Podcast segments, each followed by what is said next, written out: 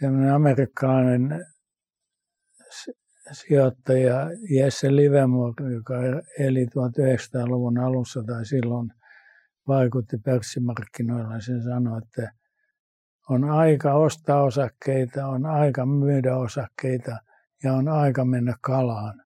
Ja nyt tätä kalastusaikaa on jatkunut aika pitkään, eikä vieläkään ei voi sanoa, että kannattaa ostaa, mutta todennäköisesti ostaa nyt suhteellisen halvalla.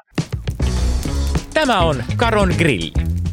Vieraana Seppo Saario. Mikä sadasta ikivihreästä pörssivihjeestä on kaikkein tärkein sijoittaja ja kirjailija Seppo Saario? Jos kirjani lopussa on sata ikivihreä pörssivihjettä, niin se on se ykkönen.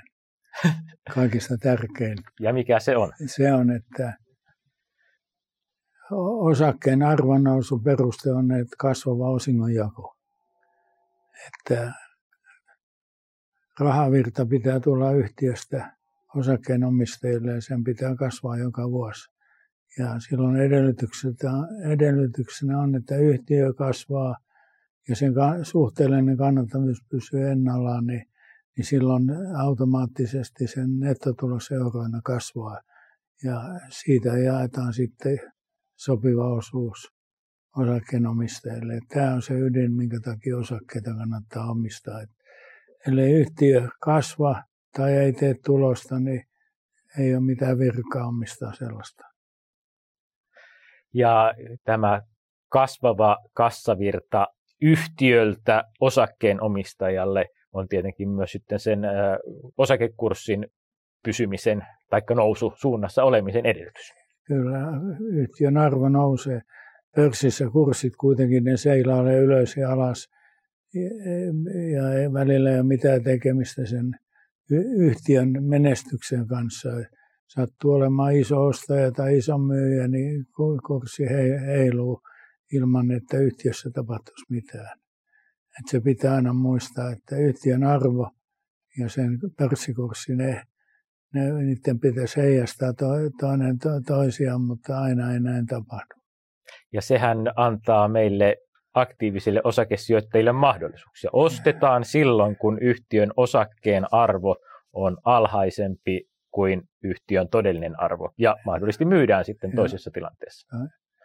Ja myymisestä heti alkuun sen verran, että jos haluat miljonääriksi, niin sun ei pidä myydä ikinä kannattavaa yhtiöä. Mä tuohon kirjaani joskus kaivoin semmoinen kuin Revenue Group. Oli pieni yhtiö 15 vuotta sitten, vajaa 15 vuotta sitten. Heillä oli 3000 suomalaista osakkeenomistajaa ja suomalaiset omisti 97 prosenttia firmasta. Firma alkoi satumainen menestys tämän silmänpainemittarin kanssa, joka, josta tuli alalla johtava. Ja yhtiö alkoi kasvaa ja ne, he, heillä oli alkuja monta eri toimialaa, varsinainen monitoimi yhtiö, mutta he luopuivat kaikista muista ja keskittyvät silmänpainemittariin ja kurssi lähti nousuun, niin hätäiset suomalaiset alkoivat myydä ja siinä monella oli hyvä aihe tulla miljonääriksi pienellä panoksella, mutta menivät hätäpäissä myymään pois. Ja tänä päivänä yhtiön omistuksesta pikkasen yli puolet on ulkomailla ja, ja ne, jotka on kotimaisia osakkeomistajia, niin veikkaan, että niistä kolmesta tuhannesta, jotka oli silloin alussa, niin tänä päivänä ei ole monikaan jäljellä. Ja he ovat vauraita. Se on siis kaksi vaikeaa kohtaa, ostaminen ja myyminen. Mulle itselleni myyminen on paljon vaikeampaa, koska mä pelkään, että jos mä myyn yhtiötä, niin sen kurssi lähtee nousuun. Tulee lunastustarjous seuraavana Joo. päivänä tai jotain. Kumpi on sulle helpompaa tai vaikeampaa, ostaminen vai myyminen? Myyminen. Mutta myymisen kanssa ei ole mitään kiirettä, jos firma menee hyvin. Mm.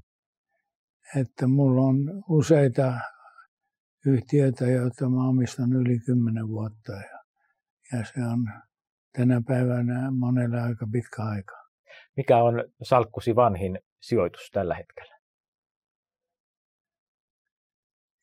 Jaa.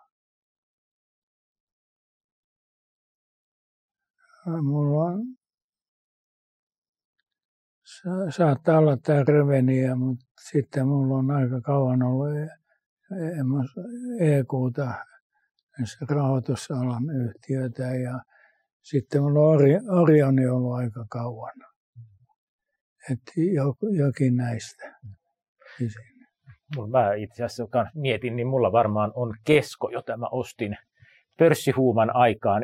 silloin 99, jolloin oli tekno, teknokuplaa tuli, niin mä ostin keskoa ja se on mulla Mä oon osan siitä valitettavasti myynyt, mutta se on, ne, on, ne, on, ne on vanhoja. Tota, ensimmäinen kysymys kysyin noista sadasta ikivihreästä pörssivihjeestä. nehän, sehän ilmestyi omana kirjanaan aikanaan, mutta sitten se on ollut myös osa olennainen osa sijoitusklassikkoa, miten sijoitan pörssiosakkeisiin, joka on päivittynyt tässä vuosien ja vuosikymmenten varrella. Sitä kirjaa on sanottu pörssiraamatuksi tai pörssisijoittajan raamatuksi ja juuri nämä ikivihreät pörssivihjeet, nehän on kuin raamatun jakeita tai suorastaan käskyjä.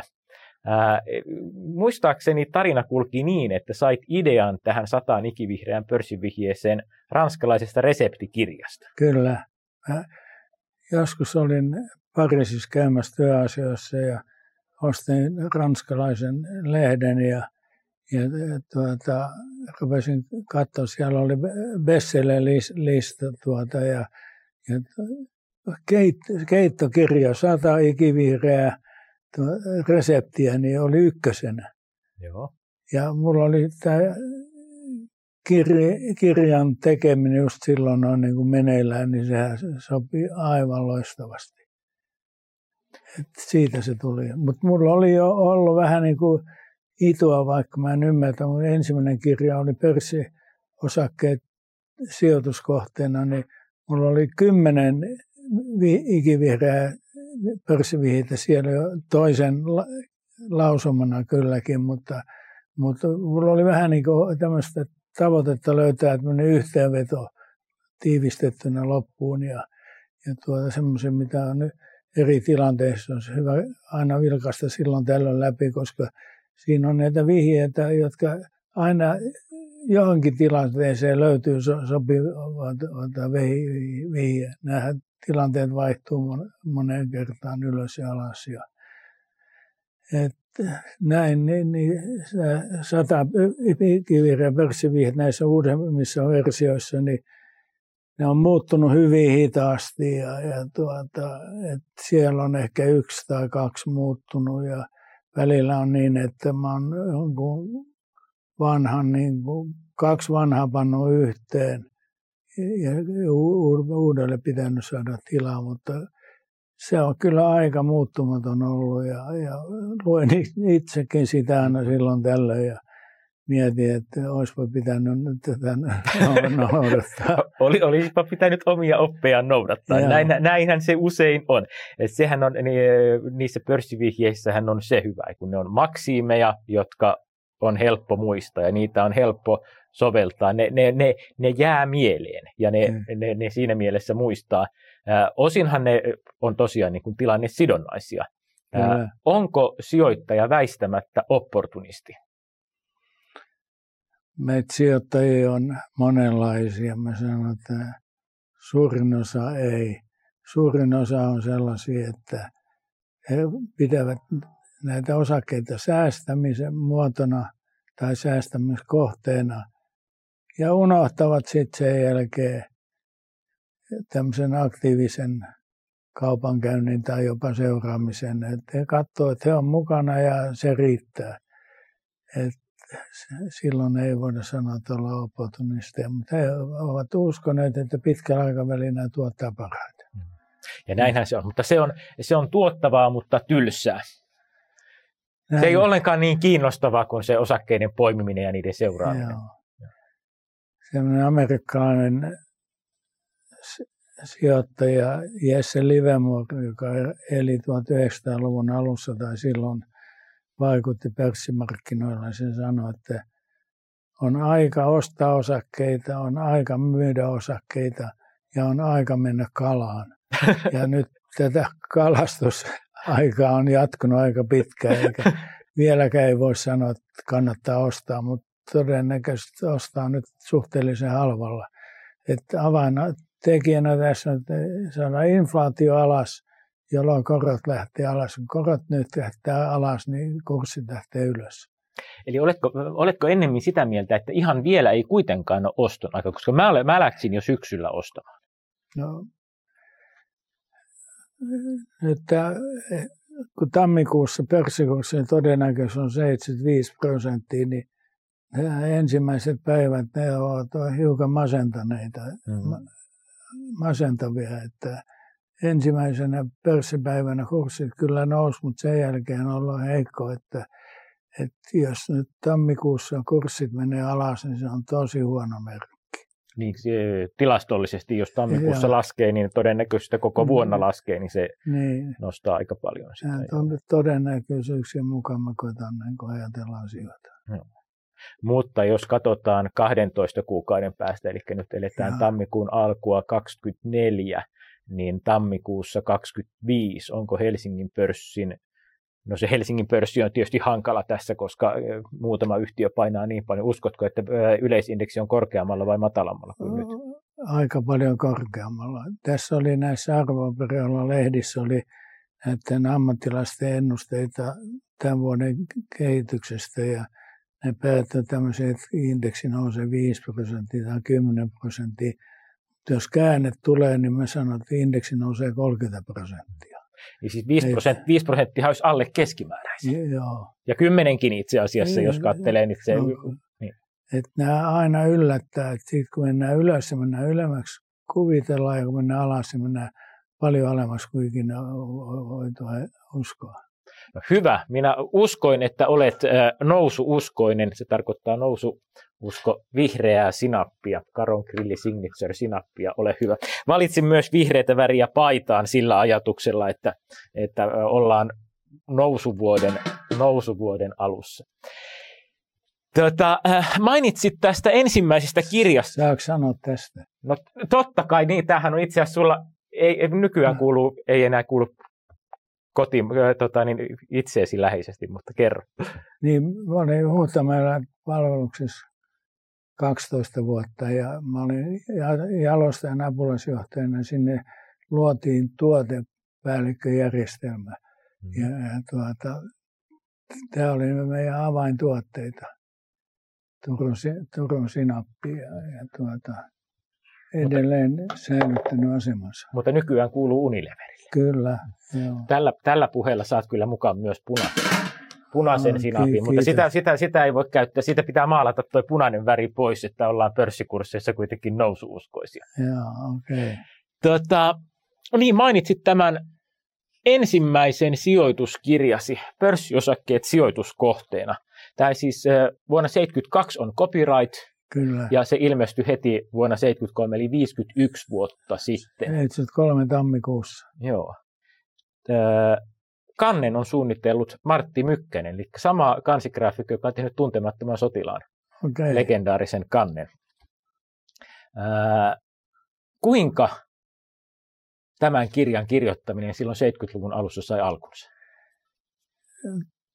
tilanne oli semmoinen, että kun mä olin huuhtamällä töissä, niin mulla ei ollut mitään tekemistä että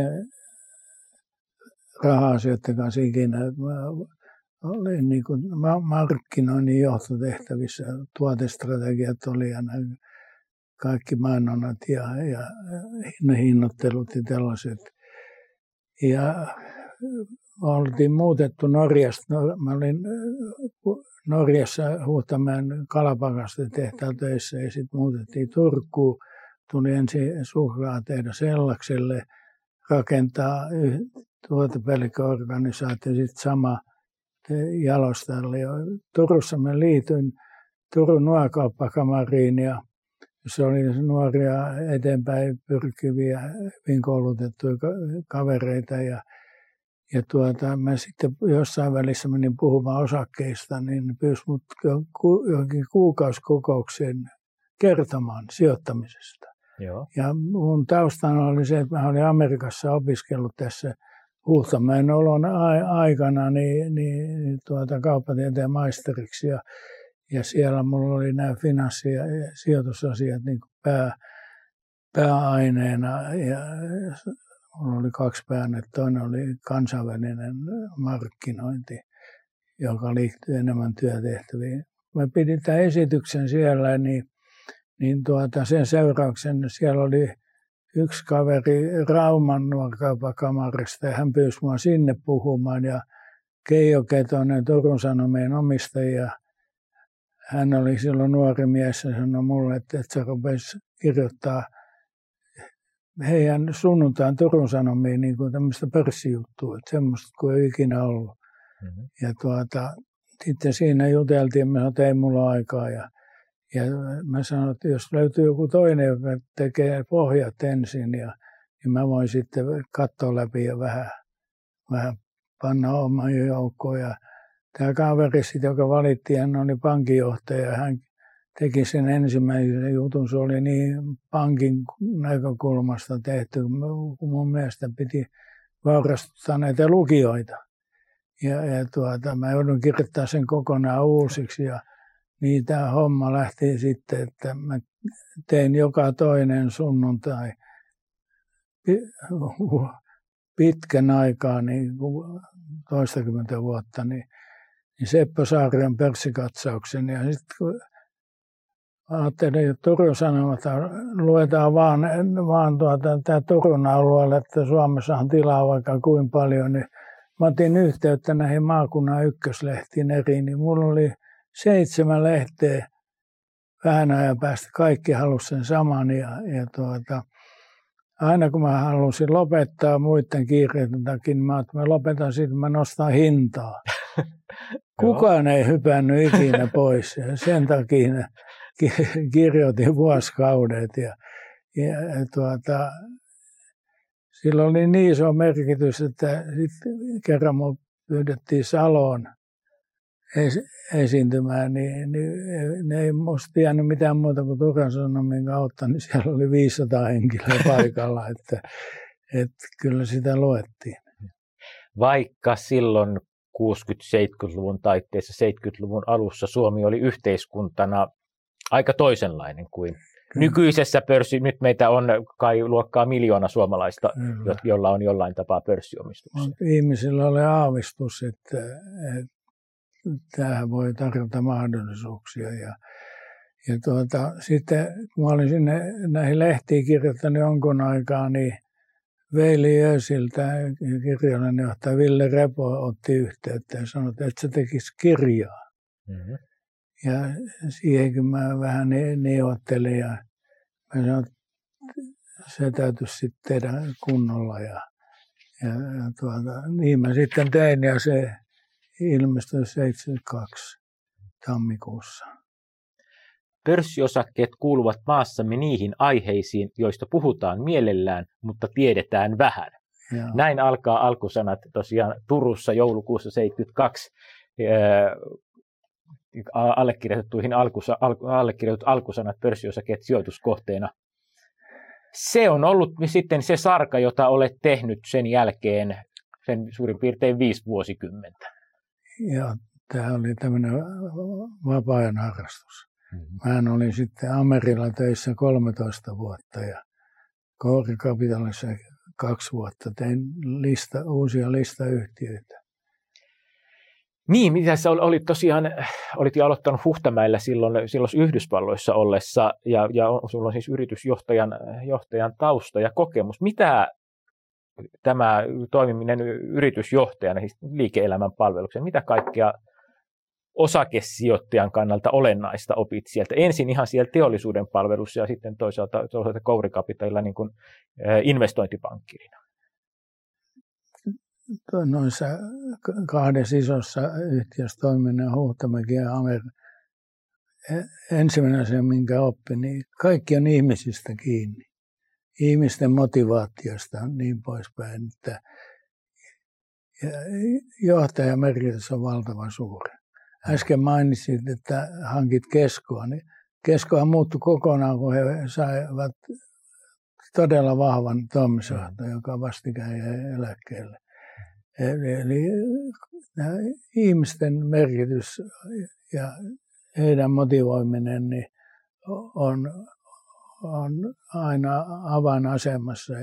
Sitten toisen asian opin, että miljoonan euron tienaaminen teollisuudessa, niin se on todella vaikeaa ja kunnioitettavaa. Ja sijoitusmarkkinoilla miljoonat ja miljardit ne hyppelee koko, koko aika, mutta raakatyö teollisuudessa, niin se on aika kovaa. Johtajan ja, ja työ, työyhteisön hengen merkitys, se on sellainen asia, johon näin niin kuin perinteisillä rahoitustieteen instrumenteilla, niin sillä, siihen ei pääse Excelillä kiinni. Ei. Kuinka sitä sijoittaja pystyy aistimaan tai pyrkii saamaan käsitystä, nuhkimaan sitä yrityksen drivea tai henkeä? Siinä se ta- taito punnitaan, että pitää oppia jollain lailla tuntemaan yhtiön toimitusjohtaja tai joskus avainhenkilön hallituksen puheenjohtaja. Yleensä kuitenkin yksi mies on se, joka sen viimeisen päätöksen te- tekee. Et miten hän toimii ja mitkä ovat hänen aikaansaamat tulokset. Yhtiössä usein tapahtuu niin, että tehdään virhevalinta ja, ja yhtiö menesty, niin, niin elämä on niin raakaa, että sitten tämä henkilö niin siirretään sivuun ja uusi tilalle ja niin kauan vaihdetaan miestä, kunnes saadaan firma jälleen toimimaan. Että viimeiset vuodetkin on osoittaneet, että pörssiyhtiöiden toimitusjohtajan vaihtavuus on aika suuri. Pestit on tosi lyhyitä. Sitten meillä on muutamia todella pitkään. Noita, tässäkin siinä samalla jakkaralla Jussi Pesonen ja veli-Matti Mattila, kummallakin ja. 20 vuotta ja. pörssiyhtiön. Se pitkä ura jo kertoo siitä, että ainakaan niin kuin ihan hirveästi virheitä ei ole tehty. Molemmat ovat olleet huippusuorittajia ja ja heidän suhteensa alaisiin ja lähiympäristöön niin on ollut aivan erinomainen koko aika. Että, että he ovat täyden kympimiehiä. Tästä kirjasta, kun juteltiin sun kanssa, niin kerroit, että sulla ei ole tätä ensimmäistä painosta. Tämä on, mä en suinkaan ole tätä ensimmäistä painosta niin aikanaan kirjakaupasta jonottanut 28 markalla, vaan antikvariatista on ostanut, mutta niin ole hyvä. Hyvä, kiitoksia. Mulla itselläni on tämä toinen painos, me tehdään vaihtokauppa. no niin, niin kiitos, ei, kiitos. Ei, ei, oi, oi. Mutta musta tuntuu, että mä pääsin voitolle, koska tämä, tämä kirja on paremmassa kunnossa kuin toi. Joo, toinen painos, niin teillä lukee, totta. Joo, vähän sieltä, että löytyy tämä ensimmäinen. Niin on, 74, eli heti seuraavana vuotena on sitten Joo. Otettu, otettu toinen painos, eli kyllä ne osakkeet on kiinnostanut. Ja siitä otettiin lisää, mutta mä en tehnyt mitään muutoksia, niin ei muutettu mitään painoslukua siihen sitten, kun tuossa luki uusinta painos. Sitten. Joo. Ja sitten täällähän on myös näitä graafeja ja, ja tilastoja, niin niitähän on päivitetty. Täälläkin on Se oli aika jännä. Mitään tuollaista tilastoa ei ollut ja näitä lukuja löytynyt mutta samana vuonna, kun tämä kirja tuli, niin tuli kolme. Gunhard Koch kirjoitti, ta, onko se taloustieto, mikä, pörssitieto Joo. nimisen kirjan, joka ilmestyi monta vuotta. Mutta hän oli kerännyt niin kuin näitä numeroita ja nimiä yhtiöistä ja oli sitten kurssikehitys kanssa. Ja, ja Kansallisakepankki alkoi julkaista tämmöistä sinikantista Aa, iso A4-kokosta kirjaa, jossa oli ne käyri- ja avainnumerot. Nämä oli niin kuin ensimmäiset, tuli sama aika, joka osoitti, että selvä tarve oli olemassa. Joo. Mutta siihen aikaan, kun se data, data oli hajallaan. Data oli hajallaan ja sen työstäminen oli hidasta. Joo. Mutta hei, äh, ensimmäisen osakesijoituksesi oli tehnyt jo lähes 20 vuotta ennen pörssiosakkeet sijoituskohteena kirjan ilmestymistä. Vuonna 1954 Suomen Fordia, tai oliko silloin Oy Ford AB, eli Fordin paikallinen kokoonpano ja markkinointiyhtiö, eikö niin? Kyllä, täällä koottiin kuorma-autoja. Osat tuotiin ulkomailta, jolloin vältettiin tullit. ja ne koottiin Suomessa. Jos tuottiin valmiita kuorma-autoja, ne oli tulli. tulli ja tämä tarjosi mahdollisuuden sitten, että, että niitä koota. Ne oli Hernesaaressa Helsingissä. Jossa Henry Fordin katu edelleen on. Kyllä, kyllä. Sehän oli ilmeisesti onnistunut sijoitus ja olet kertonut, että yhtiökokouksessakin kävit sitten koulupoikana no. yhden osakkeen omistajana. Eikö se niin, se oli yksikköhinta oli aika korkea? Oli. No, siinä, mulla ei ole mitään dokumenttia, en mä muista, oliko mulla yksi, kaksi vai kolme, mutta ainakin yksi oli, mä olin ensimmäinen kesätyö, mikä mulla oli, mä olin tuolla Helsingin Maunolassa, niin siellä oli kaupunginomistamia kerrostalo ja mä olin leikkaamassa ruohoa yhden Joo.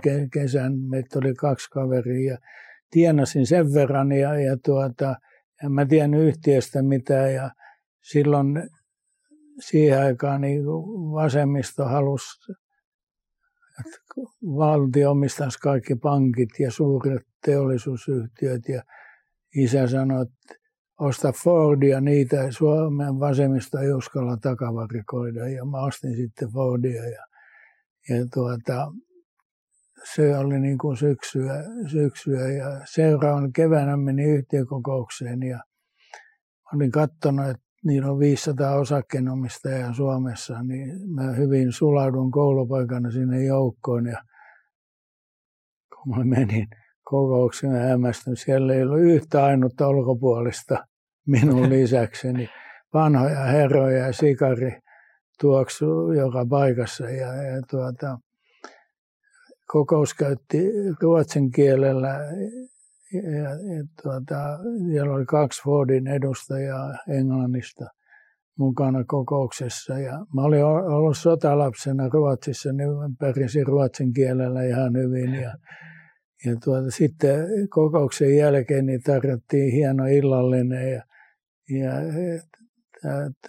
Fordin toimitusjohtaja Stig Östensson – ilmeisesti tämmöinen herrasmies upseeri otti minut vieräänsä ja oli erittäin hyvä, hyvä tuota, kokous, kokemus tästä näin ja antoi kyllä lisää intoa, intoa että sitten myöhemmin mä, mä en muista koska mä möin, ostin, ostin muuta tilalle sitten, mutta, mutta mä olin sitten päättänyt, että mä haluan Amerikkaa kesätöihin ja, ja tuota, mä olin kirjoittanut kirjeitä Kaliforniaan, kun kuuluu, että se oli hieno paikka, niin kolmeen eri pankkiin ja yksi, yhdeltä tuli nopea vastaus, että joo, että he on päättänyt aloittaa tämmöisen kansainvälisen ohjelman, että, että tulee meille kolmeksi kuukaudessa töihin ja, ja tuota, me maksamme sinulle 400 dollaria kuussa, joka oli mun mielestä oli hyvä paikka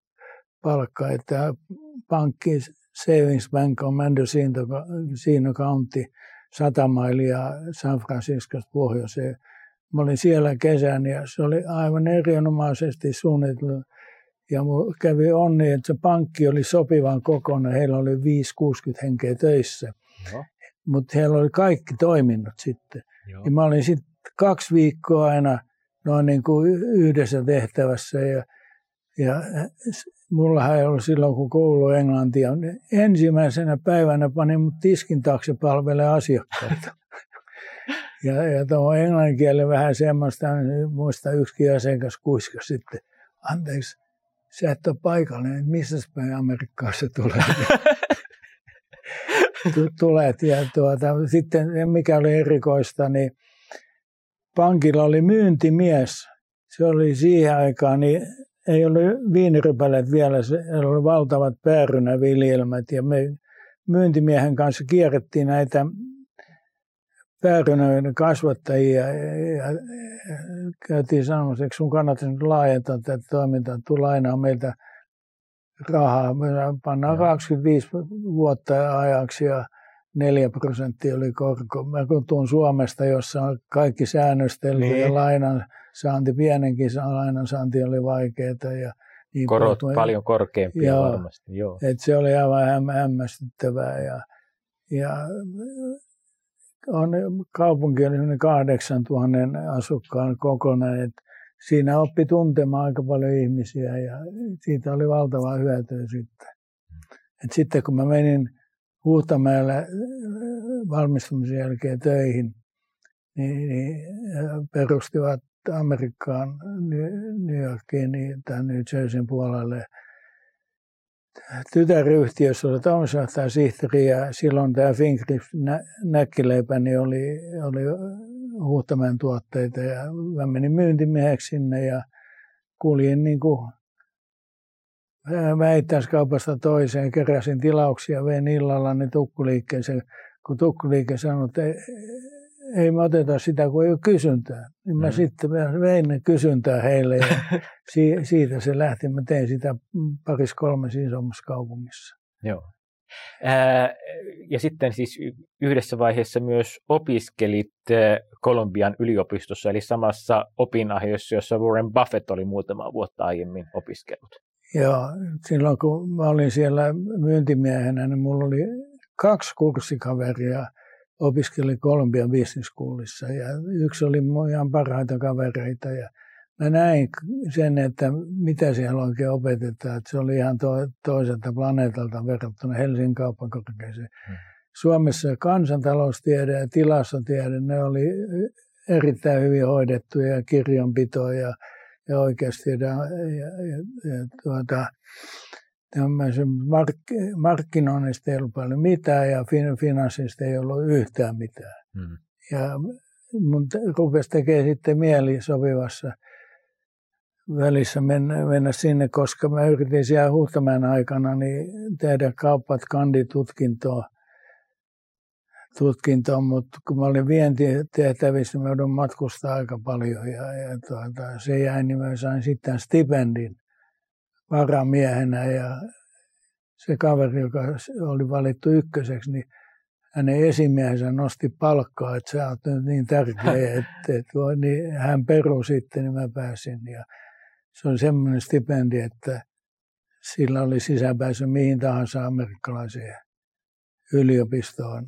Ja, ja tuota, no, oli haavaan sitten ensimmäisenä mielessä, mutta sitten kun mä olin Huhtamäellä, niin niin ne ehdot tehdään diili, että meistä New Yorkiin ja hoidat yhden päivän viikossa meidän vientihommia. Ja kun Amerikassa on paljon kalliimpaa, niin me maksetaan sulle 40 prosenttia palkasta. No, tähän mm-hmm. sopii mulle hyvin. Ja Kolumbian yliopisto on New Yorkissa vanhin yliopisto ja erittäin tunnettu nimenomaan näissä rahoituspuolesta ja, ja kyllä monesta muustakin. Heidän, niin kuin, jos katsotaan tutkija, opettaja ja valmistuneita, niin yli sata Nobel-palkintoa on tullut mm. Kolumbian ihmiselle. Että se on aika vaativaa. vaativaa. Niin tällä lailla menin sinne ja, ja se oli niin kuin avain sitten näihin seuraaviin. Yksi johti aina toiseen, että tärkeintä oli se alkuhomma lähteä sinne pankkiin Kalifornia. Mikä Yhdysvalloissa vetosi nuoreen mieheen silloin, eli se oli varmaankin sitten 50-luvun ihan loppua, 60-luvun alkua, Joo. kun nämä, nämä vaiheet oli. Joo. Se, siis siihen aikaan se ei ollut niin, niin helppoa kuin nykyään, että tuosta Finnair lentää Joo. joka päivä. Joo. Tuota, kaikki oli siellä edellä ja osoitti vähän tietää, mihin päin maailma on niin kuin menossa. Ja, ja tuota, mä olen edes pörssiosakkeesta innostunut, niin mikä mulla oli siellä taustalla koko aika, niin, niin mikä sen parempaa kuin päästä sinne oppimaan. Ja siellä pankissa, niin mä olin viimeiset kaksi viikkoa, mä olin siellä, niillä oli varainhoito-osasto. Silloin oli hyvin harva, olisiko heillä ollut 20 asiakasta, joiden varoja pankki hoiti, mutta mä piirtelin käyriä siellä ja ja tuota, huomasin, että se on mulle niin kuin kaikista paras. Joo. Miten, siis suomalaista pörssimaailmaa silloin 60-luvun alussa, 50-60-luvulla voi jollain tavalla aistia. Minkälainen ero oli yhdysvaltalaisella pörssikulttuurilla verrattuna suomalaiseen? Tai voiko suomalaista sijoituskulttuurista silloin oikeastaan vielä edes puhua? No, Suomessa oli arvojen tuntema sektoria ja, ja ehkä yksi iso ero oli siinä, että kilpailu, se on semmoinen, mikä lyö amerikkalaisessa kulttuurissa läpi. Joo. Ja Suomi oli tämmöinen rauhallinen pesä, jossa ei paljon mitään tapahtunut ja oli, oli kartelleja ja monopoleja ja kaikkea sellaista, niin, niin ne, ne tavallaan laiskistu. Mm-hmm. Mutta Amerikassa se, siellä oli kilpailu joka asiassa, jos teet hommas kunnolla, niin se perisi oikein hyvin. hyvin. Ei tahtenut mikään ruudinkeksiä olla, mutta piti homma hoitaa hyvin, niin siellä pärjäsi kyllä. Ja, ja sitten tänne kansojen sulatushuone, niin melkein kaikilla oli ulkomaiset juuret sitten, jostain ovat toista sukupolvea, jotkut ensimmäistä sukupolvea, jotkut kolmatta, mutta kaikki ovat tulleet jostakin. Ja, ja siellä oli tämmöinen niin kuin keskinäinen hyväksyminen oli, oli niin kuin aika hyvässä mallissa, että, että Suomessa, kun kaikki oli ennen vanhaa tämmöisiä kantasuomalaisia, niin, niin siitä johtui, että Suomesta rasisteja, kun tänne tuli musta mm. mies tai, tai joku ulkomaalaiselta näyttävä, niin, niin se oli yllätys ja, ja tuota, näihin suhtauduttiin yle, yleensä negatiivisesti. Tämä oli niin kuin semmoinen ero siellä. Kaikki tavallaan oli sama, vaikka oltiin erinäköisiä.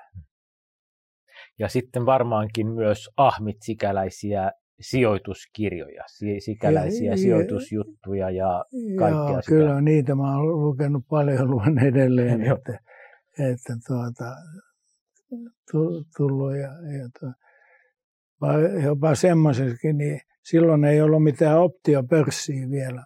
Joo. Mutta sitten oli näitä pankkiriliikkeitä, ne asetti näitä optioita. Ja Wall Street Journalissa ja lehdessä oli pikku mainoksia sitten, että sata General Motorsin optiota ja, ja tämä strike price niin hmm. oli vaikka 30 dollaria ja, ja kurssi oli nyt 20 ja sä maksat tästä optio-oikeudesta dollarin per kappale. Ja jos kurssi sitten lähti nousemaan, niin sä saatat saada rahas kymmenkertaisena tai 30-kertaisena, mutta todennäköistä oli, että se, että se ei ikinä nouse siihen, että se hävitä, mutta mä, en, mä teen kaiken näköisiä niin oppimismielessä. Mä tiedän, että mä tiedän, miten tämä homma käytännössä toimii. Ja, ja se mun kirja, kirja on ehkä vahvin suhteellinen osuus on se, että kaikki mitä mä kirjoitan, mä itse kokenut. Joo. Myös optioilla tai op, niin optiopapereita optiosopimuksia tehneen. Joo, kyllä. Niitä ja, täytyy kokea. Joo, ja mun ykkösmarkkina, kun oli Suomen optiopörssi aikanaan, niin, ja ei ollut ulkomaisia sijoittajia, niin, niin indeksitermiini oli hirvittävän hyvä. Sulla ei tarvitse olla käty, käteistä vakuutta. Ja, ja silloin kun se indeksi raukesi, niin silloin oli joko tilipäivä tai maksupäivä. Mm. Ja, ja muistan, mä yhden auton tienannut kerran ja kaikissa varmin oli aina tammikuu, että kun tammikuu tuli, niin silloin kurssit nousi ja lähdit joulukuussa ostamaan se maaliskuussa er-, erääntyvää indeksitermiiniä ja, ja sulla oli niin kuin todennäköisesti oli sun puolella, mutta sitten sit Piru sulatettiin toiseen pörssiin ja kaupankäynti siirtyi Frankfurtiin ja, ja tuota, tuli ulkomaiset sijoittajat, kilpailu muuttui. Niin. muuttui. Et silloin kun oli vaan kotimainen, se oli, se oli voin sanoa, että ykköslaji kyllä. Okei. Ja indeksitermiini on siis vivuton tuote, eli kyllä. yksi piste vastaa yhtä kyllä, markkaa tai euroa. Kyllä. Joo. Yhdysvallat on siis vähän karrikoiden voi, tai kirveillä veistäen voi sanoa, että sinä hait sijoitu, osakesijoituskulttuurin Yhdysvalloista ja toit sen Suomeen. pikkasen kärjistäen, mutta ei ihan hirveän paljon. Yhdysvallat on ollut sulle, sulle tärkeä paikka, Yhdysvalloissa olit myös 80-luvun lopulla 51-vuotiaana, jolloin sitten tapahtui mitä? Me tehtiin, mulla oli yksi apulainen, me tehtiin näitä uusia listayhtiöitä. Ja mun aikana niin tehtiin kymmenen lyhyessä ajassa. Joo. ajassa. Sitten mä olin vielä muutamassa neuvo, johdon neuvonantajana. Muun muassa kun Sampo listautui, niin mä olin Sammon johdon neuvonantaja. Se oli 80-luvun, no, oli 88. Se, se oli just näitä näit samoja. Hakman oli toinen. Joo. Toinen. Ja, ja tuota, sitten mä menin myymään Stark Johanin listautumista amerikkalaisille sijoittajille New Yorkiin. Ja, ja tuota, mulla oli hyviä kontakteja siellä ja kun tulin sinne, sitten oli, piti samana iltana mennä tuota, jonnekin musicaliin ja yhden pankkirin kanssa ja tuota, mulla vähän keitti, keitti yli, yli ja tuota, sain jonkun kohtauksen ja onneksi asun kunnon hotellissa niin, että painon nappiin, niin ei kestänyt kauan, niin se sairaanhoitaja tuli ja, ja tuota, ambulanssi meni sitten sairaalaan veimut ja, ja tuota, tutkittiin ja tutkittiin. Niillä oli näitä kuva, kuvas mun päätäkin ja, ja tuota, oli uudella vehkeet ja, ja mä olin koko aika siinä osastolla, että ei tiedä mi, mi, mihin sitä kaveri oikein pannaan. Ja, ja tuota, aamulla oli joku kuusi seitsemän lääkäri tuli ja ne kävi kaikki läpi, mitä ne oli minusta tutkinut. Ja, ja sitten kun lähti pois, siellä oli yksi ruotsalainen lääkäri, niin se tuli sitten mun taa luo. Ja, no ensin mä kuulin, kun ne jenkit ne sanoi, keskenään se bad case, bad case, mutta ne tarkoitti sillä, että he ei tiedä, että mikä tätä jätkää vaivaa. Joo. Vaivaa ja tuota, tämä nuori ruotsalainen lääkäri siinä sitten tuli juttelemaan ja sanoi, että hän arvelee, että tämä oli kehon vastareaktio liialliselle työkuormitukselle. Mm-hmm. Et kun he ei oikein mitään löytänyt ja, ja tuota,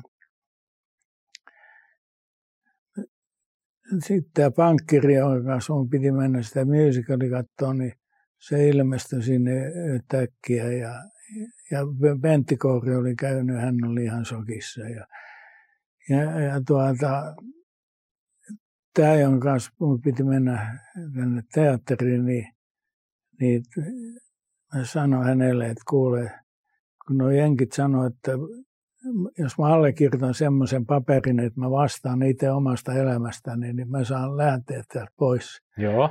Ja, ja tuota, hän saattoi mut hotelliin ja mä lepäsin siellä hotellissa pari kolme päivää. Sitten lensin Concordella Lontoon kautta kotiin ja siinä kaiken huippu oli vielä, että New Yorkin lentokentällä niitä trukkia jotain Concorden kylkeen niin, että jouduttiin odottaa kuusi tuntia seuraavaa konetta, kun niitä niin kovin monta ollut. Ja, ja tuota, mä olisin tavallisella koneella ollut paljon aikaisemmin niin. kotona.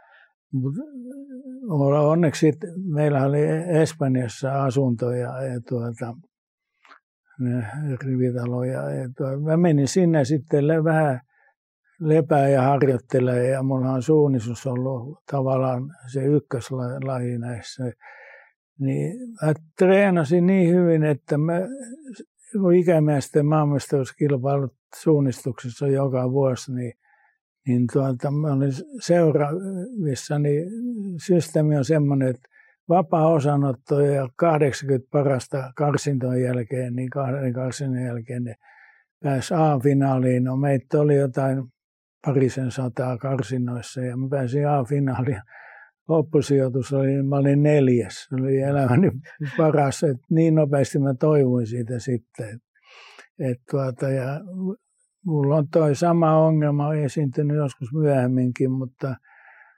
mutta tuota, jotenkin tässä on sitten vaan pärjätty. Että mä oon tässä edelleenkin suunnistanut, mutta kyllä nyt on askel on lyhentynyt vähän liikaa. Että, että tuota, katsotaan nyt, että vieläkö mä juoksen. Suunnistus on, siitä, siitä on helppo vetää analogioita moneen asiaan, mutta siitä löytyy analogioita myös osakesijoittamiseen. Otetaan suuntaa, jonne mennään ja sinne täytyy sitten vielä pyrkiä etenemään kohtuullisen nopeasti. Onko sulla mielessä joku osakesijoittamista ja suunnistusta yhdistävä tekijä, mikä on kaikkein olennaisin tai päällimmäisenä mielessä? En ole näin ajatellut. Keskittyminen siinä on molemmissa asioissa on aika tärkeässä roolissa, että osakesijoittamisessa pitää hankkia tietoa ja keskittyä sen analysointiin, millä seikalla on just nyt merkitystä. Mm. Jonakin hetkenä jollakin asialla on iso merkitys, to, toisella hetkellä sama asia, niin pieni merkitys. Ja tuota, suunnistus on myös keskittyminen laji, mutta siihen liittyy tämä fyysinen rasitus samaan mm. aikaan, se poikkeaa sille, että sille, että osakesijoittamisessa ja tätä fyysistä rasitusta. Joo.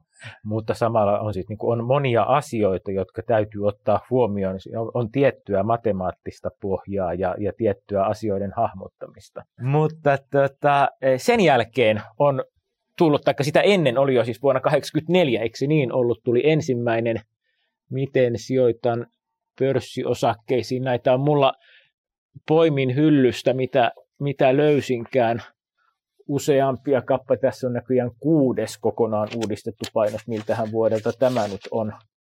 Tämä on itse vuodelta, tämä on copyright 99 ja painettu 2000. Eli tämä on varmaankin se mun ensimmäinen kirja, jonka mä olen Miten sijoitan pörssiosakkeisiin kirjaa lukenut.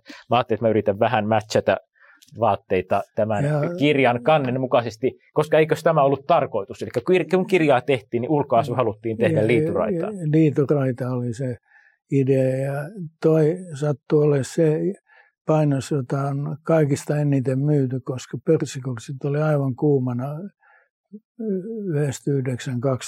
1999-2000 ja kevään kääntyi alaspäin sitten 2000 kesällä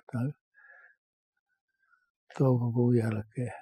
Muistaakseni Nasdaqin huippu taisi olla maaliskuussa 2000, koska mä aloitin arvopaperilehdessä toimittajana helmi-maaliskuun vaihteessa, ja se oli niin kuin muutamaa päivää ennen Nasdaqin huippuja. Ja mä luulen, että Helsingissä, Helsingissä jatkui vähän pitempään, koska Nokia... oli toukokuun toinen päivä todennäköisesti Joo. oli se huippu. Joo, koska siinä Nokia ja Sonera, jotka olivat ikään kuin internetin toista aaltoa, niin nehän jatkuivat mm. vielä vähän, vähän pitempään.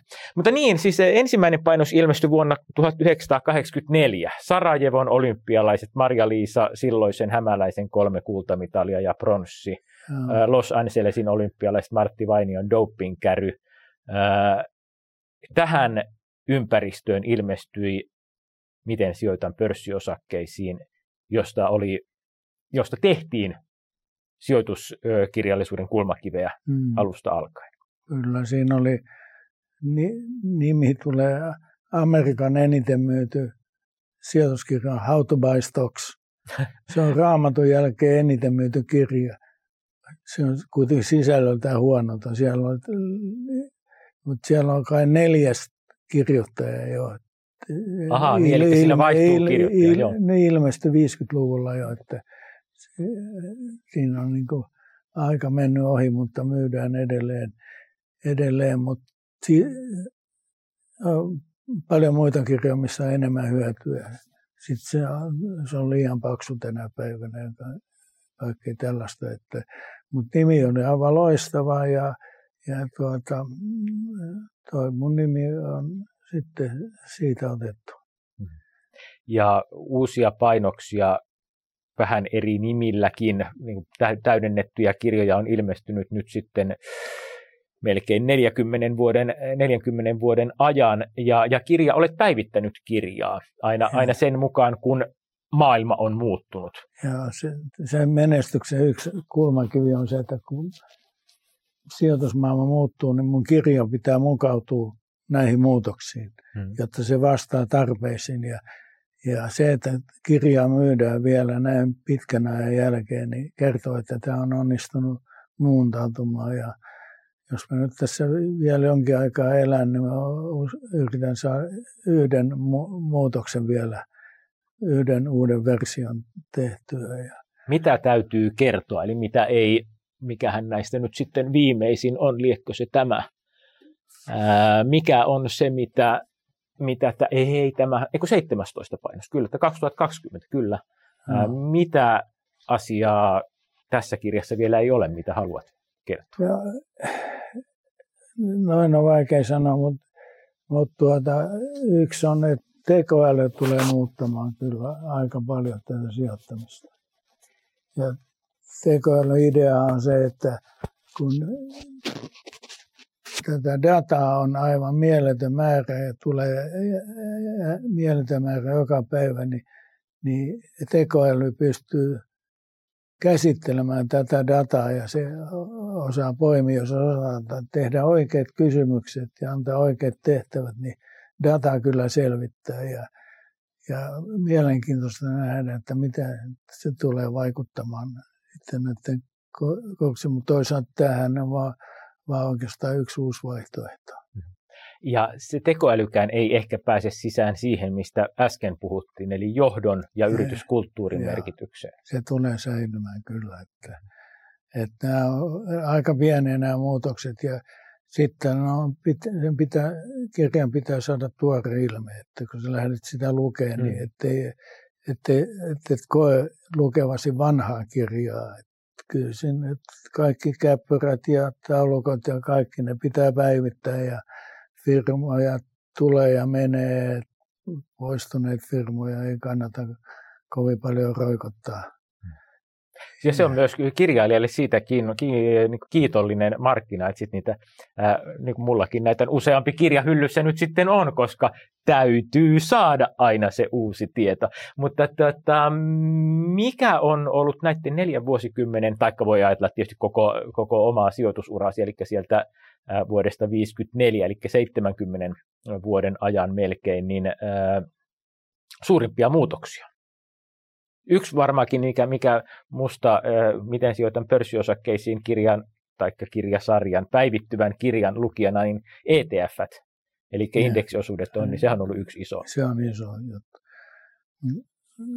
Mutta se, mikä tässä on iso juttu, kun tämä oli ennen pienen piirin harrastus, mm. niin nyt, nyt tässä on niin kuin miljoona suomalaista on niin tosi mielellä mukana. Mm. Ja suurin hämmästys on vielä, että täydellinen tietämättömyys päättäjien päättäjille eivät ymmärrä pörssin merkitystä ja, ja, ja, ja tuota, miten se pitää kehittää. Esimerkiksi Ruotsissa ollaan aivan toista maata. Aikanaan, tästä on jo monta vuosikymmentä, muistan ruotsalainen poliitikko sanoi, että meidän, meidän demaripolitiikko sanoi, että meidän pitää saada kaikki ruotsalaiset rikkaaksi, muuten ne ei äänestä meitä. Suomessa niin tätä ei ole oivallettu. Ja, ja Ruotsissa on tämmöinen valtiollinen eläkerahasto, Synde AP-fonden, niin siinä on viisi miljoonaa, yli puolet kansasta on muka, mukana.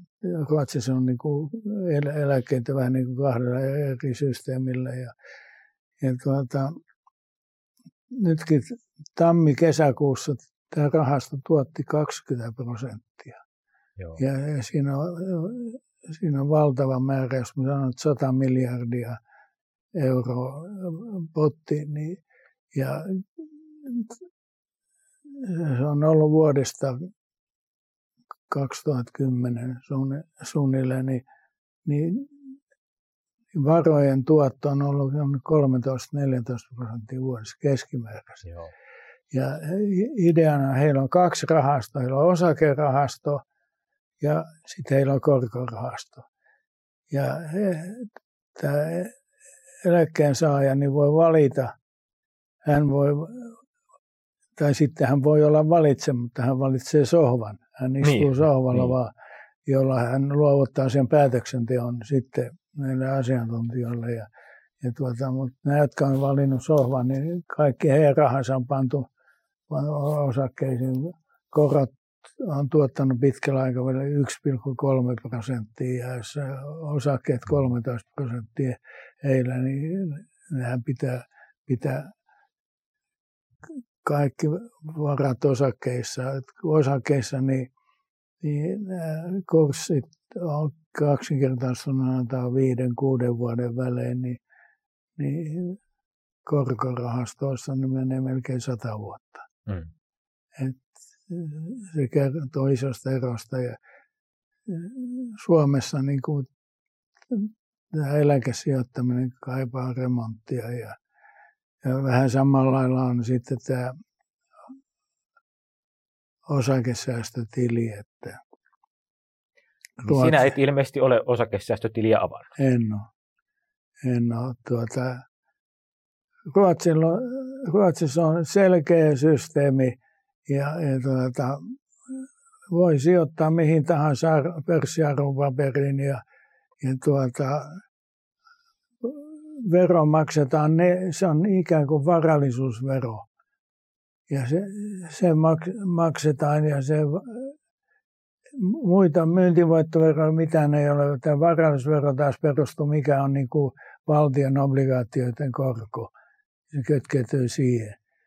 Ja Suomessa kun lähti tekemään tätä osakesäästötiliä, niin siitä on tehty niin monimutkainen ja kapea-alainen ja voi vaan sijoittaa osakke, suoraan osakkeisiin. Paljon alemman riskin sijoitusrahastot tai sitten nämä pörssin sijoitusrahastot, niin niihin ei voi sijoittaa ja niissä on kuitenkin tämä tuottoriskisuhde paljon edullisempi. Näistä vielä yksi asia, mikä on ollut julkisuudessa pari kertaa, että jos Suomessa puhutaan eriarvoisuudesta, niin, niin, niin, niin rikkaita ja köyhiä, niin se ero ei, tämä on jostain tilastokeskuksen artikkelista muutama vuosi sitten, niin ero ei synny siitä, että, että jollakin on enemmän palkkaa kuin toisen, koska vero on niin kova, jotka tienaa enemmän. Tämä ero, tämä eriarvoistamisen syynä on se, että ne, ne pärjää, jotka ovat sijoittaneet asuntoihin, pörssiosakkeisiin tai, tai johonkin muuhun, jossa mm. tämä arvo voi nousta. Koska jos sulla on pelkästään korkopapereissa ja niin kuin nolla korolla, niin Suomen Pankin tilastossa on yli 100 miljardia mm, suomalaiset niin. pitää kättelytileille, josta ei, ei kostu mitään mitään. Niin tämä kertoo, että tietämättömyydessä se on sekä asiakkaat että, että ne, jotka tekevät näitä lakeja, niin, niin, niin tuota, ei, ei ole, ei ole tie, tieto ollenkaan ja mennään ihan väärien luulojen perusteella ja tehdään koko Suomi kärsii, että yksi tämmöisen tasa-arvon edistäjä olisi semmoinen, että, että jokainen syn, syntyvä lapsi niin saisi tuhannen euron lahjan valtiolla, joka sijoitetaan indeksirahastoon. Hmm. Ja, ja tuota, se maksaisi 50 miljoonaa vuodessa, mutta ka, ka, 18-vuotiaana, jolloin ne pääsivät tähän sijoituksen käsiksi, niin sen arvo olisi joku vähintään 4000 dollaria, mm. 4000 euroa. Niin. Ja, ja, se tulisi kaikille, se tasas, tasas aikaa myöten aika hyvin. Mm. Niin, tässä itse asiassa päästään siihen nimenomaan näihin indeksirahastoihin, indeksisijoittamiseen. Ja. sä olet ollut alusta alkaen osakemies, eli silloin vuonna 1954 kesätyörahoilla syksyllä poimit Fordin, Suomen, Suomen Fordin osaketta, mutta nyt ilmeisesti viime aikoina susta on tullut indeksisijoittaja. Joo, mun systeemi, ensimmäinen on se, mulla on kaksi lasta ja viisi lastenlasta, niin mä oon lahjoitellut tai siirtänyt varallisuuttani niille, että mä oon keventänyt omaa taakkaa aika paljon ja mä oon kokenut, että se on ollut viisas teko, koska tämä seuraava sukupolvi on ollut pari vuotta valtava innostunut näistä asioista ja oppinut paljon ja jopa tietävät enemmän kuin minä. Ja, ja, ja tuota, se, se, se on niin kuin erinomainen asia, mutta sitten, niin, että olet itse siirtynyt niin, indeksisijoittajaksi. Joo, joo tuota, mun, mä en moneen vuoteen ostanut yhtään uutta isoa suomalaista yhtiöä. Mulla on ne varat niin kuin indeksiosuuksissa. Ja, ja tuota, tämä 20 vuotta ollut yksin listalla pörssinoterattu indeksiosuus X25 indeksi Selikson, niin mikään lehti ei julkaise se hintaa, se on pörssilistalla ja siinä vaatimattomasti rahaa, siellä pitäisi olla miljardeja. Se tuottaa hyviä riski on alhainen, koska rahastot saavat osingot verovapaasti ja ne sijoittaa niihin yhtiöihin, mitä kuuluu siihen indeksiin lisää, jolloin päästään tähän korkoa korolle ilmiön ja sitten päästään siihen, että että saat ne korot verovapaasti, kun tämmöisen hallinnointipalkkiot on alle 0,2 prosenttia, eli hyvin mm. olemattomat, niin, niin siitä tulee yli yhden prosentin verohyöty joka vuosi. Niin, koska osingoista ei, ei mene sitä Ei mene vero, vaan se täysimääräisesti pääsee. Ja tämmöinen on ollut 20 vuotta pörssilistalla, eikä kukaan. Siellä on 20 000 sijoittajaa, kun pitäisi olla 2 miljoonaa. miljoonaa. Että nyt tilanne on muuttunut sikäli, Nuunet on perustanut vastaavanlaisen rahaston, joka on tavallinen. Se ei ole pörssinoterattu, mutta se on ilman kuluja. Se on heille sisäänheitto tuote ja siitä on tullut lyhyessä ajassa ylivoimaisesti suurin rahasto, joka sijoittaa suomalaisiin osakkeisiin. Ja, ja, ja mä olen vanhastaan pitänyt ainoa osake, mitä mulla on jotain jäljellä näistä isoista, niin on Orion. Mulla on niin kuin, suurin osa on etsin näitä kasvuyhtiöitä. Mm. Ja kasvuyhtiöthän niin itse asiassa on sitten taas melkein kysymykseen kysymykseen löytyy sulle kirja tai löytyy kirja hyllystä, jonka pohjalta voi tehdä, eli näin sijoittajan pörssiosakkeisiin opas nuorelle ilmestyi myös muutama vuosi sitten. Täytyy nyt tämä Formako kirja-ihminen, niin pitää aina katsoa, että 21 on näköjään tämä, tämä kirjoitettu ja painettu. Ja tässähän nimenomaan puhutaan kasvuyhtiöstä. Eli vanha ajatus, eli mitä, niin kuin nuor, nuoren ihmisen täytyy olla hyökkäävä, aggressiivinen. Kyllä. Taitaa olla jostain sadasta pörssivihjeistä tämä, tämä. Ää, oletko itse näitä kasvuyhtiöitä oman salkkuun? Nimenomaan, sinne mä oon keskittynyt. Mitä olet, mitä olet viimeksi ostanut? Mä en ostanut mitään. Mä odotan Jesse Live. Mä oon, niin, olla kalassa. Mä oon kalassa, että en tehnyt mitään. Ja, ja tämä hetki on vähän väärä aika ostaa, koska tu, tulokset alkavat tulla viime vuodet niin kuin mm. kahden viikon päästä. Ja, ja silloin tulee päivitettyä nämä, nämä kaikki tiedot. Että, että, mutta sieltä, sieltä se arvonnousu tulee. Ajatellaan, mä olen seurannut 35 suurinta pörssiyhtiöä, niin tällä vuosiluannella vuodesta 2000 niiden keskimääräinen liikevaihdon vuotuinen nousu on 2 prosenttia. Mm. Niin eihän kahden prosentin liikevaihdon nousu on mitään. Mm. Eihän se tulosta ei pysty nostamaan kovin paljon sillä tehostamisella. Kyllä se täytyy sen ylimmän rivin kasvusta tulla. Joo, et on, Suomen ongelma on se, että Suomella, Suomella ei ole hyviä tuotteita.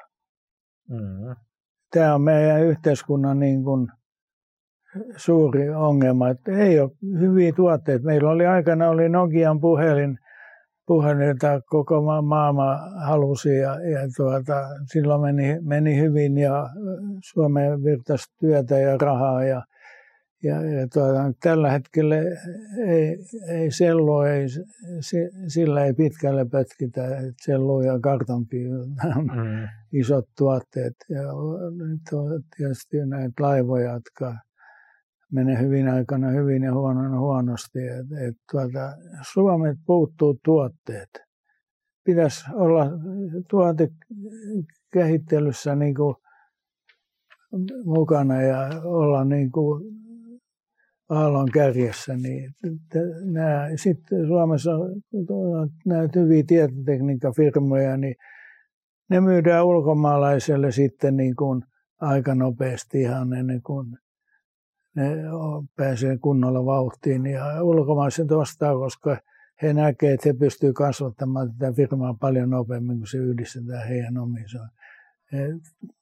Tämä on niin kuin Suomen se ongelma ydin, että pitäisi olla sellaisia tuotteita, joita myydään ulkomailla. Saataisiin Suomeen vähän rahaa. Nyt kun vientihän ei ole Suomessa kehittynyt mihinkään 20 vuoteen, niin mm niin sen takia meillä on vaikeaa. Me, meidän sosiaaliturva on niin kuin mitoitettu paljon isompien tulojen varaan ja, ja tuota, sitä on kovin karmea lähteä sitten pienentämään, mutta, mutta tulot ei riitä tällä hetkellä. Mm. No miten, se, miten sijoittajana otat tämän huomioon, että Suomen talous on ollut jo pitkään aika suurissa vaikeuksissa. Onko, tarkoittaako se, että, tai onko se johtanut siihen, että olet siirtänyt omia sijoituksiasi ulkomaisiin yhtiöihin tai ulkomaille sijoittaviin indeksiosuuksiin? En no, mä, mä oon kyllä, vaikka tunnen Amerikkaa hyvin, niin mä en ole ikinä pärjännyt oikein sijoituksen niille.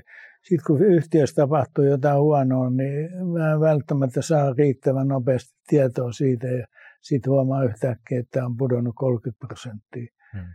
Et, ja kun tulee hyvän uutinen, niin kurssi putoaa aina rajusti. Ja mä oon tykännyt olla täällä Suomessa näiden sijoitusten kanssa. Että kyllä mä jotain pientä on, mutta ei sillä ole mitään merkitystä. Tota, aletaan vetää haastattelua yhteen. Me aloiteltiin niistä, niistä sadasta ikivihreästä pörssivihjeestä ja miten sijoitetaan pörssiosakkeisiin kirjan, kirjan myötä. Siis tämä kirja, tästähän täytyy sanoa, että nykyajan sijoitusammattilaiset lähes poikkeuksetta ovat tulleet alalle sun kirjasi kautta ja nimenomaan tämän, tämän kirjan kautta. Minkälaista palautetta olet saanut eri aikoina, eli näiden neljän vuosikymmenen, taikka mistä lasketaankaan yli viiden vuosikymmenen aikana? Ensiksi sitä on tullut valtavan paljon. Ja voin sanoa, että kutakuinkin kaikki on positiivista ja sitten on, on näitä ongelmanratkaisuja, että jollakin on mennyt aivan huonosti ja, ja lähdetty parsimaan sitten hänen, hänen arvopaperisalkkuaan. varsinkin silloin, kun teknologian buumi romahti, niin niin Eli 20 vuotta sitten, joo, silloin 20 kyllä, kyllä, silloin oli monta tapausta, että kaikki rahat tuli eri tietotekniikan firmoissa, kun yksi meni alas, niin toinenkin meni, ne meni mm. kaikki alas. Ja sitten oli otettu lainaa, kun pankinjohtaja antoi aulisti lainaa. Ja nyt, nyt osakkeiden arvo on nolla tai lähes nolla, jos on lainat jäljellä. Niin.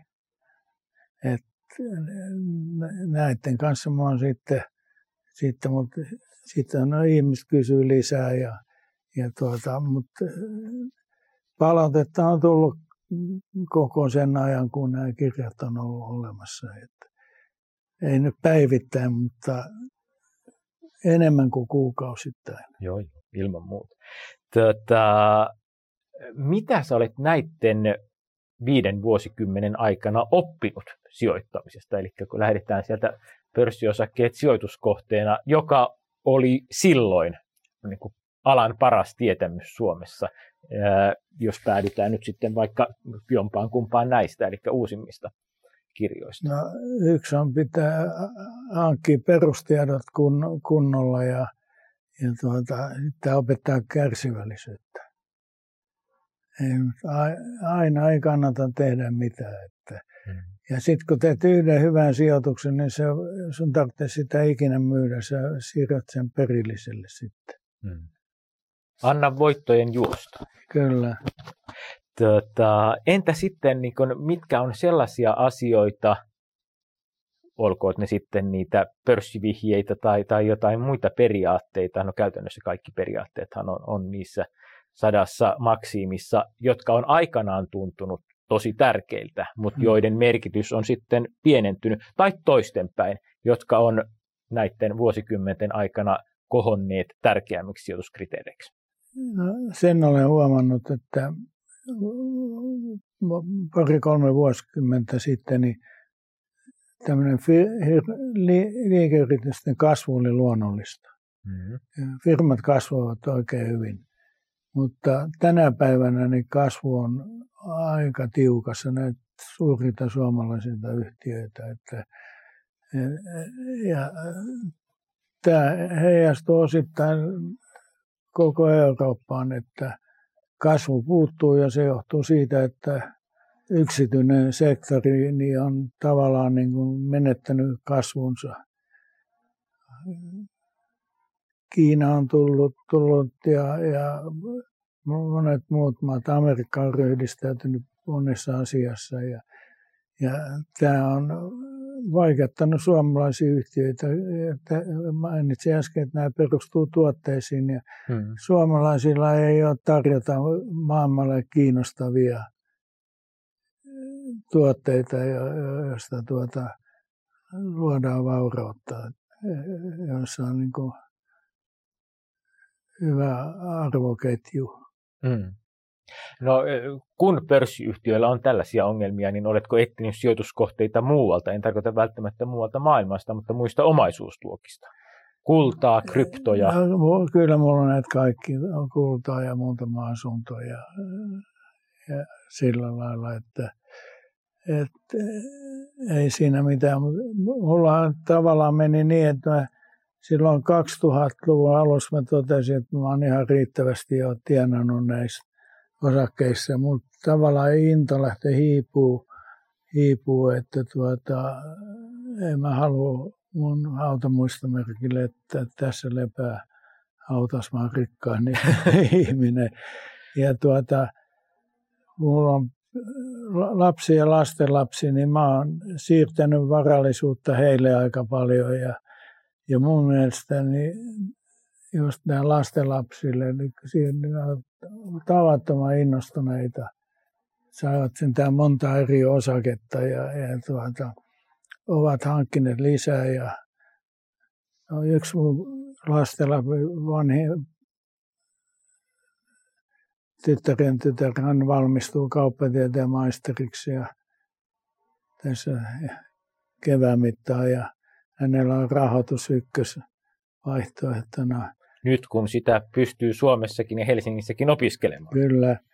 Ja sitten vanhin pojanpoika, niin hän lukee atomitieteitä diplomi-insinööriksi, että se on vähän kaukana, mutta kyllä hän tietää sijoituksista aika paljon. Ja toisessa vanhin poika, pojan poika, niin hän aloitti Aalto-yliopistossa kanssa nyt rahoituksen opiskelun ja, ja tähän mun seuraavaan kirjaan me yritetään, jos mitä, mitä lupaa, mutta että seuraava versio niin me tehtäisiin yhdessä. No niin. Yhdessä ja tuota, me ollaan nyt just tässä joulun tienossa vähän käyty näitä asioita läpi, että miten tämä homma hoidetaan. Ja, ja sillä lailla meillä ei ole mitään aikataulua, mutta, mutta mun kirjat on aina ilmestynyt tammikuussa. Siinä on ollut hyvä etu. Silloin ei tule mitään kirjautuksia. Ja sitten taloustoimittajilla on hyvää aikaa, koska firmojen edellisen vuoden tuloskatsaukset, ne ei ole alo- mm. alkanut tulla vielä, niin tämä kirjanpääsy on aina hyvin esille. Ja, ja tammikuun yleinen, yleisesti optimismin aika, niin sekin vauhdittaa. Tässä on niin kuin monta elementtiä ollut ja ne on tähän asti onnistunut, niin tammikuu olisi seuraava versio luonnollinen ilmestymisajankohta, mutta katsotaan nyt tuleeko mitään, että ei voi luvata. Sijoituskirjallisuuden tammikuu-ilmiö. Tästä en ollut aiemmin kuullutkaan. Me on omat kirjani on usein ajoittanut syksyyn sillä ajatuksella, että syksyllähän kirjoja ostetaan, mutta aivan totta, voi kannattaa olla silloin, kun kaikki eivät ole jakamassa sitä samaa huomiota. Itse asiassa Seppo Saario, se kuulostaa hienolta, että luultavasti toiveissa on, että mun Seppo Saario kirjahyllyn puolimetriseni saa jatkoa kohti metristä. Mä luovutan sulle luettavaa. En, ah, en ehkäisemään niin, omaa, niin. omaa tota, niin kirjallista tuotantoa. Mm, mä en sulle sijoituskirjaa halua antaa, koska sijoittamista tiedät niin paljon enemmän, mutta siinä on sijoitushuijauksia. Joo. ainakin sillä ohjeella, että älä tee tätä kotona. Suuret Joo. kiitokset vierailusta Seppo Saario. Kiitos paljon, niin ilo keskustella. Marinadi. Asiantuntijavieraana Tania Eronen. Marinadin tarjoaa Nordea Funds. Yksi rahoitustutkimuksen vankimmista löydöistä on se, että aktiivisella salkunhoidolla on vaikea pärjätä markkinoille. Eli meillä ihmisillä on taipumusta myydä niitä osakkeita, jotka nousee ja ostaa niitä osakkeita, jotka laskee. Ja vielä vaikeampaa on aktiivisen rahaston pärjääminen markkinoille, koska rahastolla on nämä hallinnointikulut. Eli rahoitusteorian suositus on ostaa matalakuluista indeksirahastoa, jolla häviät indeksille niiden matalien kulujen verran ja näin voitat rahastot keskimäärin. Tania, teillä Nordealla on paljon indeksirahastoja, mutta vielä enemmän on aktiivisia rahastoja. Miksi? Joo, tosiaan halutaan tarjota kaikille kaikkia. Ja sitten kannattaa muistaa myös, mikä se indeksi on. Eli indeksi on tavallaan sen markkinan keskituotto. Ja se tarkoittaa, että jo lähtökohtaisesti puolet sijoittajista hävii indeksille ja puolet voittaa. Tai itse asiassa puolet sijoittajista hävii indeksille niin kulujen verran ja puolet voittaa. Niin, niin, niin tota, sieltä aktiivisista rahastoista myös löytyy sitä se toinen puoli, jotka sitten niin kuin voittaa niitä sen niin kuin indeksin. Eli menemällä vaan indeksiin sit saa sen niin kuin keskimääräisen Mut, mutta niin kuin, kun mä oon myös huomannut, että sä oot aktiivinen sijoittaja ja niin kuin, et, et, niin kuin, et, et, niin kuin minkä ihmeen takia, että, että, että ajattelet sä, että sä niin kuin voitat sen, sen tota indeksin ja, ja mä oon kuitenkin huomannut, että sä et ihan täyspäiväisesti sitä sijoittamista tee. Niin tota.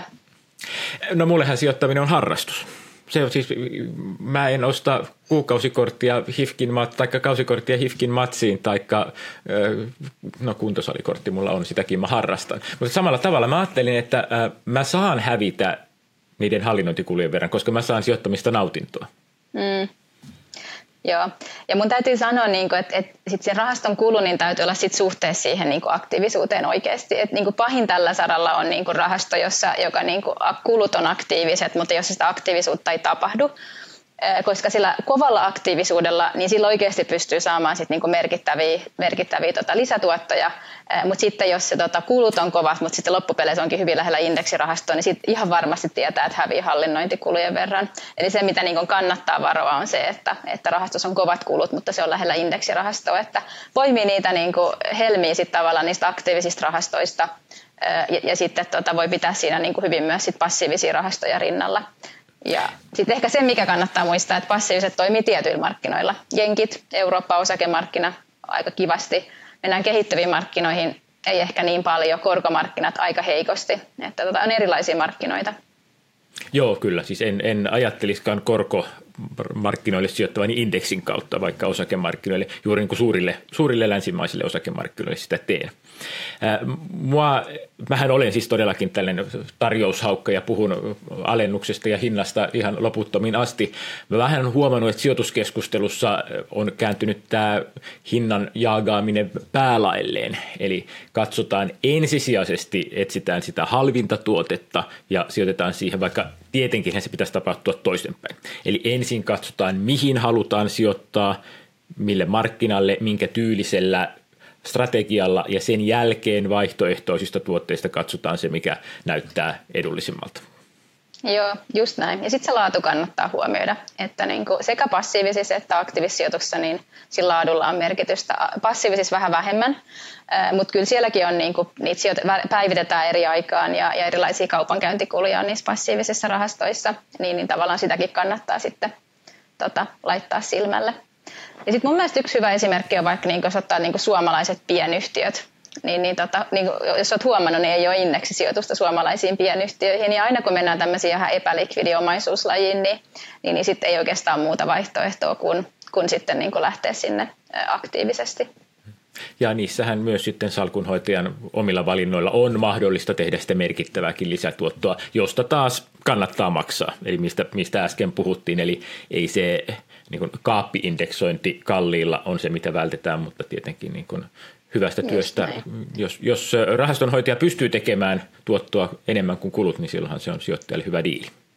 Joo, ja sitten me halutaan vielä ottaa se aktiivisuuteen tämmöinen niin keskusteluelementti sekä niin kuin sen yhtiön niin performanssimielessä, mutta myös vastuullisuusmielessä. Eli me halutaan, että meillä on se vaihtoehto, että keskustellaan johdon kanssa, ja jos ei synny luottamusta, luottamusta esimerkiksi heidän vihreän siirtymän suhteen tai kasvuodotusten suhteen, niin voidaan painaa sitä myyn nappia. Tätä mahdollisuutta sitten indeksirahastossa ei ole.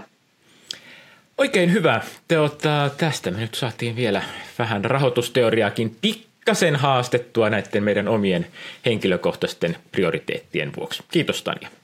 Hyvä, kiitos. Seuraavana vuorossa. Karon tuomio.